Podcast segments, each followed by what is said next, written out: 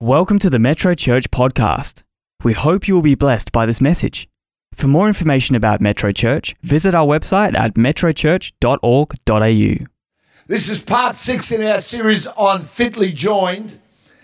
And my title today, for those of you who like a title, is So Who is the Pastor of Metro Church anyway? So, who is the pastor of Metro Church again?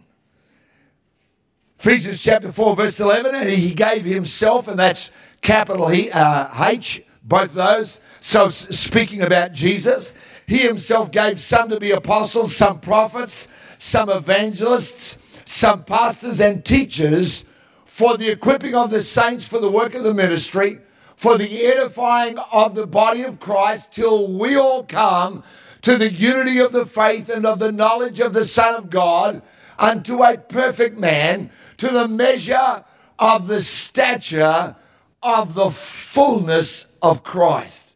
Oh, I'd love to pause there for a while. My goodness gracious, if you ask me, is the church ready for the return of Christ? I would say right there is the measure that God is waiting on before the return of Jesus. Don't look into the world to see whether Jesus is coming back. Don't look at circumstance and trends. Look into the church and say, are we there yet? Are we at the measure of the stature of the fullness of Christ? Now, watch what it goes on to say. It tells you what that looks like. That we should no longer be children. Grow up. Stop being immature. That we should no longer be children, tossed to and fro carried about by every wind of doctrine. And the doctrine word there doesn't just mean Bible teaching. It's talking about theories. It's talking about ideas. Don't get tossed around by everything that's coming down the pipe, by the trickery of men, in cunning craftiness of deceitful plotting, but speaking the truth in love. Everybody say amen. May grow up into all things into him who is the head, Christ, from whom the whole body. We are talking about the measure of the stature of the fullness of Christ. Are we there yet? Are we there yet? He says, This is how you'll know when the whole body, joined and knit together, not divided, not all split up into you and me and them and they, but joined together by what every joint supplies. That means no person in the body of Christ is some irrelevant part, some insignificant thing we can do without. There are no superfluous believers, but by which every joint supplies according to the effective working, not the effective watching, the effective working by which every part, turn to your neighbor and say, that's gotta be you. By which every part does its share, causes growth of the body for the edifying of itself in love. Heavenly Father, help us today. There isn't one of us here, Lord, myself included, that's anywhere near yet where you want us to get. There's so much more for our life. And God, we have a hunger to grow. We have a hunger to know more of you. We don't feel like we've even scratched the barest surface of who you are and what you are able to do in our life. So, Holy Spirit, would you help us today? Wherever we are, we may be in a lounge room somewhere, a part of the service online, or maybe, Lord, we are right here in the building and we are able to celebrate and gather together. But, Lord, wherever we are, would you help us to grow? We pray in Jesus' name. Amen and amen. In Ephesians chapter 4 and verse 11 through to 16, like we read, we are told that a specific list of five offices or five ministries that God has placed in the church for the purpose of uh, getting his body to where it needs to get so Christ can return. Those five are the apostle, the prophet, the pastor, the teacher, and the evangelist. Now, certainly we can give you examples in the New Testament of specific names that are attached to those gifts in the Bible. So, Paul, an apostle of Jesus Christ. Agabus, it says the prophet. And so there are certainly people that had those titles, if you like, attached to their name. But let me suggest to you today that these five gifts are meant to be more than a title or the role of any one person or group. Like there are 23 people in the Bible named apostles. One of them, by the way, is a woman, at least one. So I just thought I'd throw that in just for a little bit of controversy for some of you that just like a little bit. Uh, but I believe it's meant to be more than a title or a role of one person or group. They are meant to be an expression of Jesus in the entire church. That the church, and I don't mean like I know some denominations there are that insist that every local church has to have someone called apostle, one called a prophet, blah, blah, blah. I'm not talking about that. I'm talking about the church as a body of people having an apostolic expression. In other words, having an expression of pioneering and planting, not necessarily planting churches, but having an expression of initiating ministries and helps for people. I believe that that's part of the apostolic uh, juice, if you like, that God's put in the church. The church is meant to be creative, meant to be thinking, meant to be challenging the impossibilities, meant to be saying, well, we know that that could normally happen, but by the grace of God, we're going to see that happen. We're going to pioneer that if necessary. I believe the entire church should be prophetic. I believe that the church ought to have a voice that people hear and that's reliable. A voice that people will look at. First Peter talks about have an answer for those who look at you and ask you about the hope that's in your life. And so much of the church wants to say things that no one's asking. Just thought I'd chuck a bit more controversy in there for you. Listen, if they're not asking, it's because we're not doing what we're meant to do. Matthew 5 tells us that uh, let your light so shine before men that they may see your good works and glorify your Father in heaven. What are you doing? Listen to me. What are you doing in your neighborhood that's good? What are you doing in your workplace that's good? That'll ever cause someone to come and ask, why are you like that? Or are you like everybody else on a Monday going to work going, oh God, I hate this job? Or you go there saying, Thank God for the privilege. God, who do you want me to minister to today? You go, Geoff, be realistic. No one's like that. Oh, yes, they are.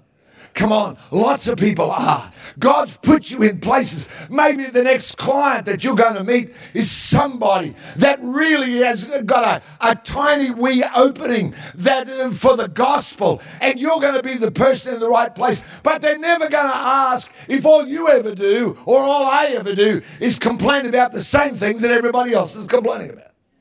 Just thought I'd chuck that in. So I believe the entire church ought to be evangelistic. I don't believe in bringing in an evangelist necessarily. I believe the entire church ought to be, and thank God for this church with its great evangelistic, reaching heart, pointing people to salvation in Christ. Thank God for the people who are unashamedly. We heard it from young uh, Gabby Partha the other day, a university student who said in his five minutes of fire about how he's become much more bold at university and how many people there are at university, which so many people go, it's the bastion of secularism and humanism. Well, yeah, but there's a young Christian there going around saying, you know what? I'm meeting people all the time that really want to know about the gospel. They really want to know about Jesus. They don't want to know about religion, but they do want to know about the person called Christ who went about doing good and healing all that were oppressed of the devil because God was with him. And they want to know about that. I believe that the whole church ought to be teaching truth to our world. Hello, if you're a parent here, I trust that you have an expression of the office of a teacher in your home. I pray that you're doing more than just simply paying for your children to go to school. Amen. Listen to me, one of the most powerful things a parent will ever do is teach by example their children of how to live a godly life. Last night, Rhonda and I went to the 60th birthday. I think I can say that. It's too late, I did. The 60th birthday party of Owen and Jenny Fox used to be a part of our staff here, uh, pastor of church in Kalgoorlie for INC. Just wonderful, wonderful couple. And to hear their three children all stand up and speak about the influence of their mother and their father uh, and how they lived out the gospel. You know, they never mentioned one sermon that their pastor father preached or their pastor mother preached. But they talked about all the times mum brought grace and mum brought forgiveness into their world. Can I say to you, you don't need a pulpit to be a teacher. Amen. You can teach wherever you are. You don't have to be the boss running the staff meeting to be a teacher. You can teach in your workplace by the way you go about it, by the way you live life. So that when someone says, Oh, life sucks, you go, Oh, no, can I tell you, you know, there's so much good going on in the world today. And they'll go, Really? People are freaked out by a couple of things. They're freaked out by generosity. Just be generous for no reason. It really freaks people out. Trust me. You just go and say, I want to pay for that. And they go, You want a what? I'm going to pay for those, those two ambos that I just saw coming in to get a coffee. Would you, here, I'm paying for them. And they go, Do you know them? No, I don't. Well, why are you doing it then? It freaks people out. Being positive in the midst of gloom freaks people out. Amen. When you come into work and you're singing, you can have my heart. You can have my heart. And they go, oh, they've been watching The Bachelor or.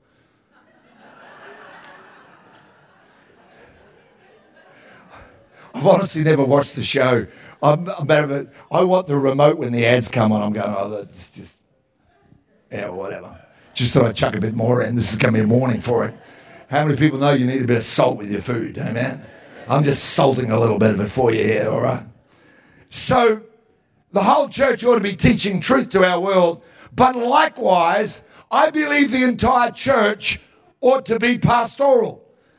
The clue is in verse 16. This is what it says in the New Living. He makes the whole body fit together perfectly as each part does its special work. Pause there a minute and realize you have got a special part to play.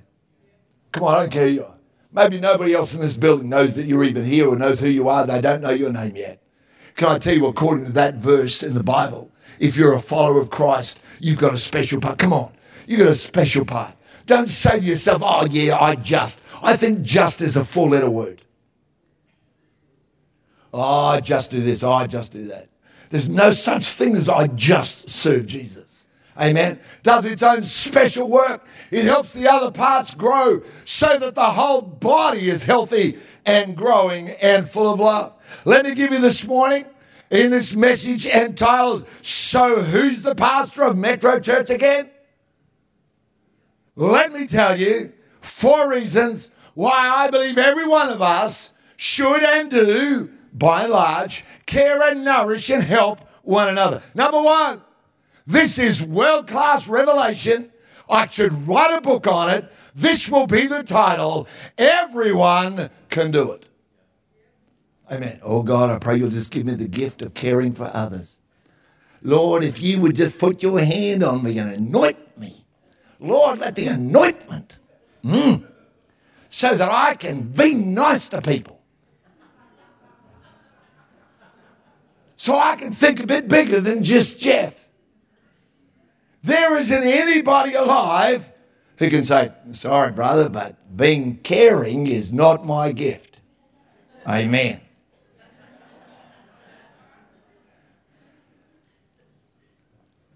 I've got a, a, a, card at home. I picked it up in the bookshop years ago. I've never sent it to anyone because I didn't hate anybody enough to send it to them. It says, Yesterday wasn't your day, and tomorrow may not be either. And quite frankly, right now it's not looking so hot either.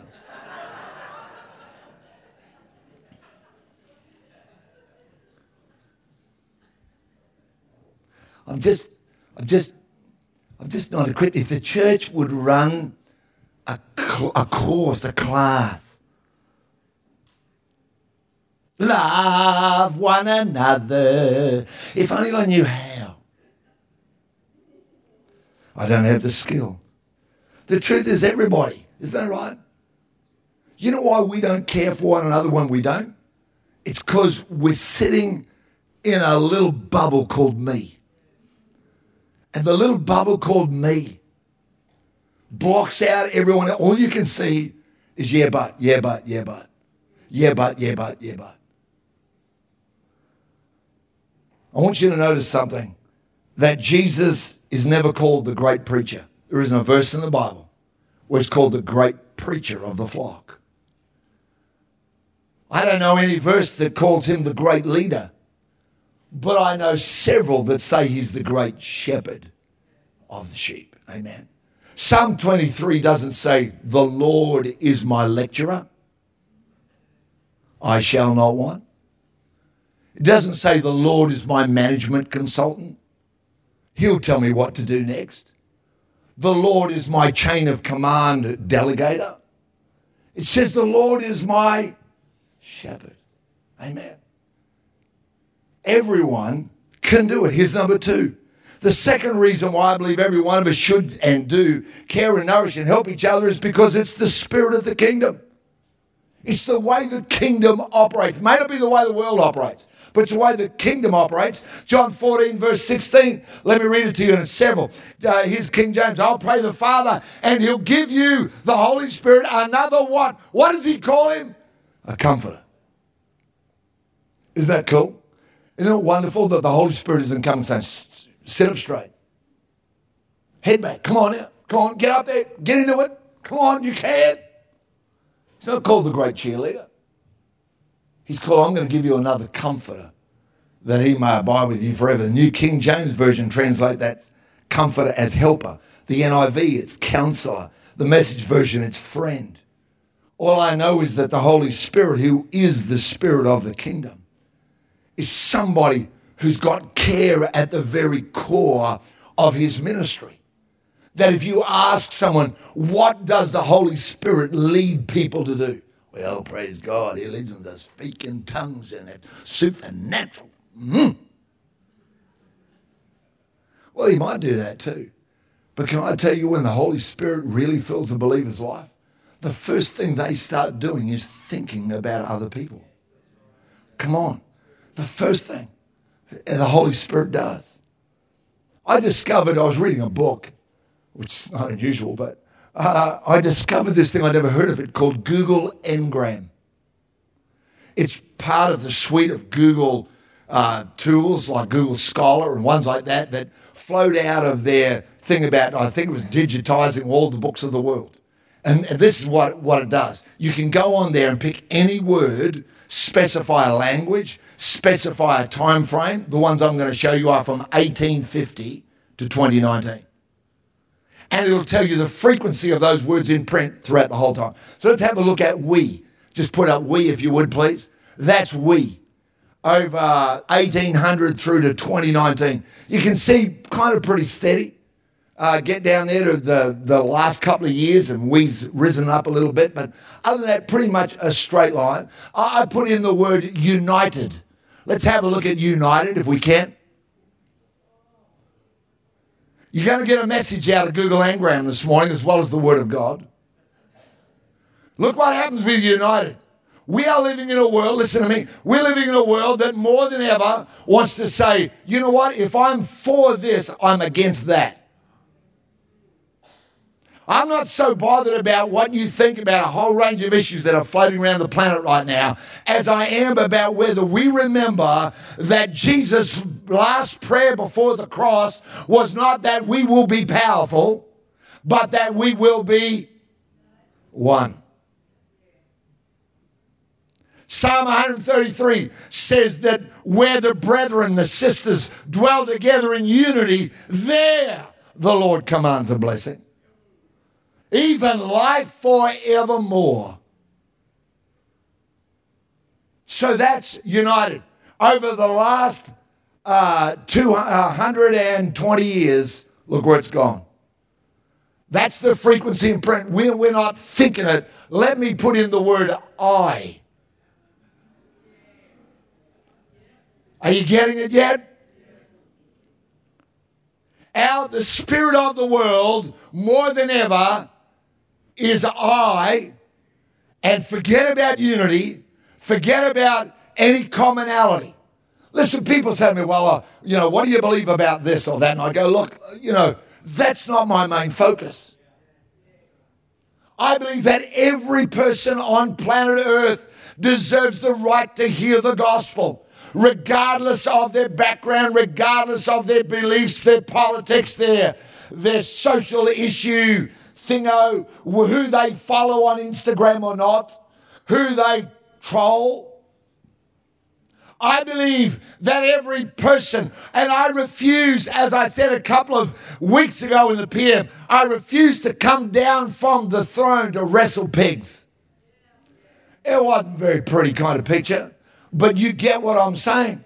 I believe that the church ought to be proclaiming the gospel to lost people more than ever. We have a hope in not just for this life, but for the life that is to come. The worst thing in your life is not to die. The worst thing in your life would be to die without Christ. We can't do that. We've divided everybody up so that that becomes the picture, sadly, not of the world, but of the church. Y'all still here?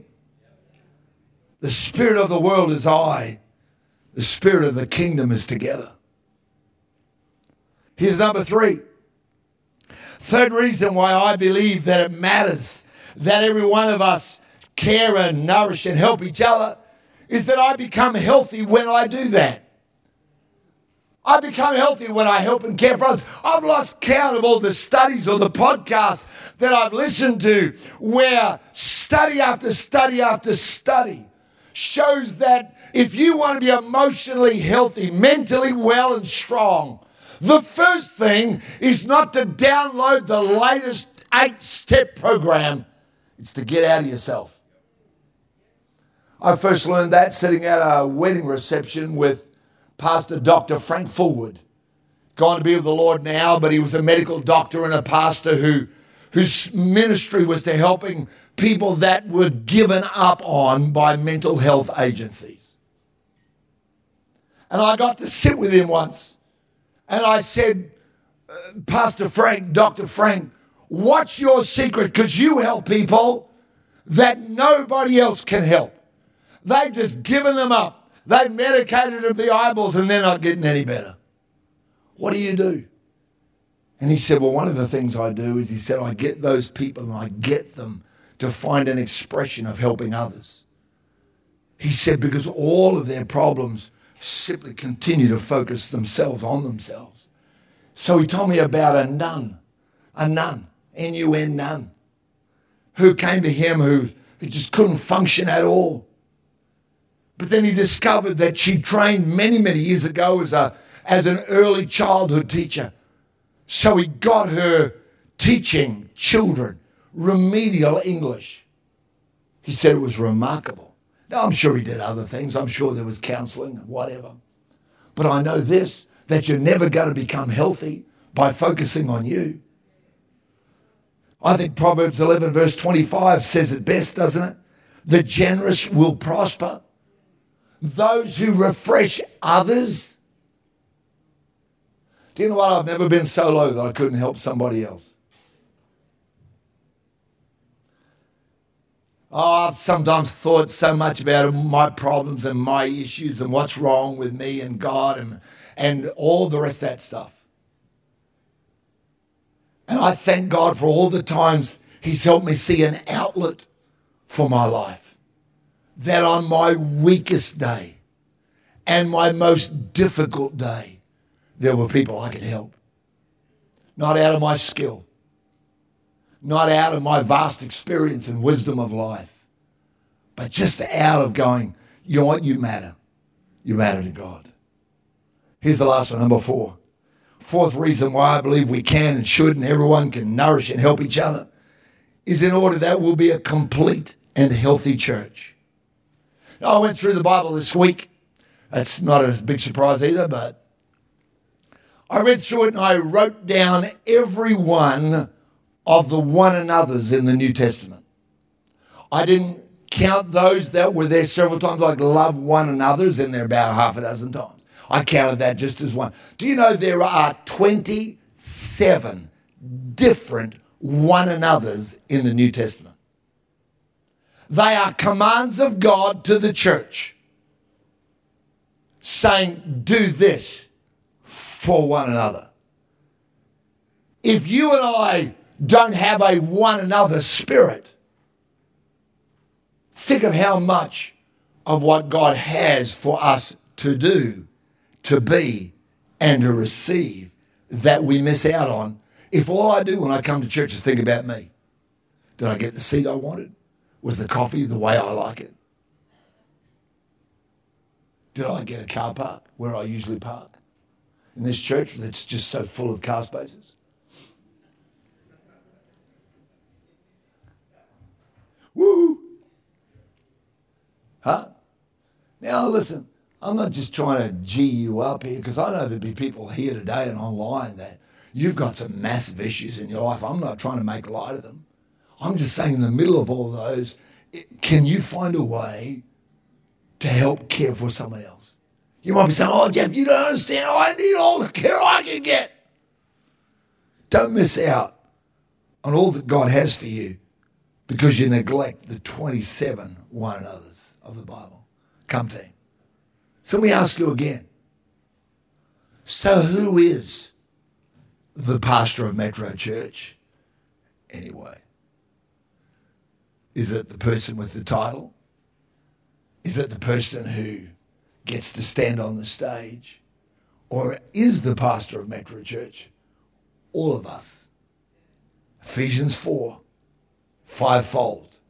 And I'm meant to carry every single one of them. People have asked me over the years, which one of the fivefold are you? I have. They've asked me that, and I go, I don't know, and I don't care. That always shocks them. Because they go, what do you mean you don't care? Don't you want to be an apostle? Like it's the top of the tree. And I go, well, that's that's fake for a start, because God never, just because it's number one on the list doesn't mean it's number one. Like Rebecca is, uh, sorry to disappoint you, Rebecca. Who's your first child, Rebecca? Does that mean I love her more than I love Nathan, who came second? No, just that'd be dumb. This is not about a list that we want to climb the totem pole. This is about all of us saying, God, how can I carry that? How can I express that for you in Jesus' name? Come on, let's pray. Heavenly Father, thank you for today. We love you, Lord. We love you, Lord. Can we sing that in a minute? We love you. That I don't even know what that song was called. I love you, Lord. Because you know, Jesus said, loving him means I've got to love others. It's foundational to the gospel. The Bible says this if you say you love God whom you can't see, but you don't love your brother or your sister whom you can see, how on earth do you think the love of God's in you? Amen. We, we really want today, don't we, every single one? We sang Have My Heart. This I, I, I pray you'll take this in the spirit with which I give it, because I do believe this church is phenomenal. The amount of care, this is not a message spoken to the disobedient. This is a message spoken to the obedient, urging us for even more, urging us to not miss an opportunity to become a blessing. Whether that's in your workplace, whether that's at your uni, whether that's at your school, whether that's in your home, your neighborhood, wherever it may be. Lord, would you help us today? Would you help us today? God, if we never get fame or fortune, let us be known by heaven as the person who did good in Jesus' name. Thank you for that, Holy Spirit. Thank you for that. Just while we're praying, some of you that are part of this service, you've never met Jesus. You say, How can I meet someone who's died? Well, he not only died, he rose again. He not only died and rose again, he says, I'm here. He says he's present. He's listening.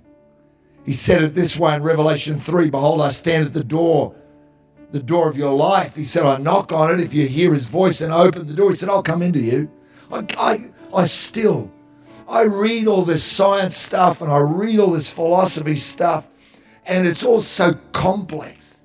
I remember reading a maths book that took, talked about an infinite number of universes so that all this stuff was possible. And I'm going, how nutty are we when we stumble over the simple, trying to make sense of the complicated? Let me give it to you simply again. Jesus said, He said, if you will open the door of your life, I'll come in. He never said if you figured it all out, if you worked it all out, if you've got all this stuff lined up. He just said this open the door, I'll come in. Let me help you do that right now. Father, for those that right now want to say to you, would you come into my life? They got lots of questions and struggles and doubts and all the rest of that. But Jesus, you never said, I'll come in once you figured that out. You just said, open the door. So I thank you for those that are saying yes to you right now in their heart. Thank you for those, Lord, that'll be a part of this service some later in time in the week. And they'll get to this moment and go, I want to say yes. Thank you for them, Lord, in Jesus' name. Amen and amen. I want to congratulate every one of you. Just say thank you to you for saying yes to Christ. Let me tell you what we'd love you to do just next after that, and that's send us your yes. If you're in Australia, it's 0488 826 392.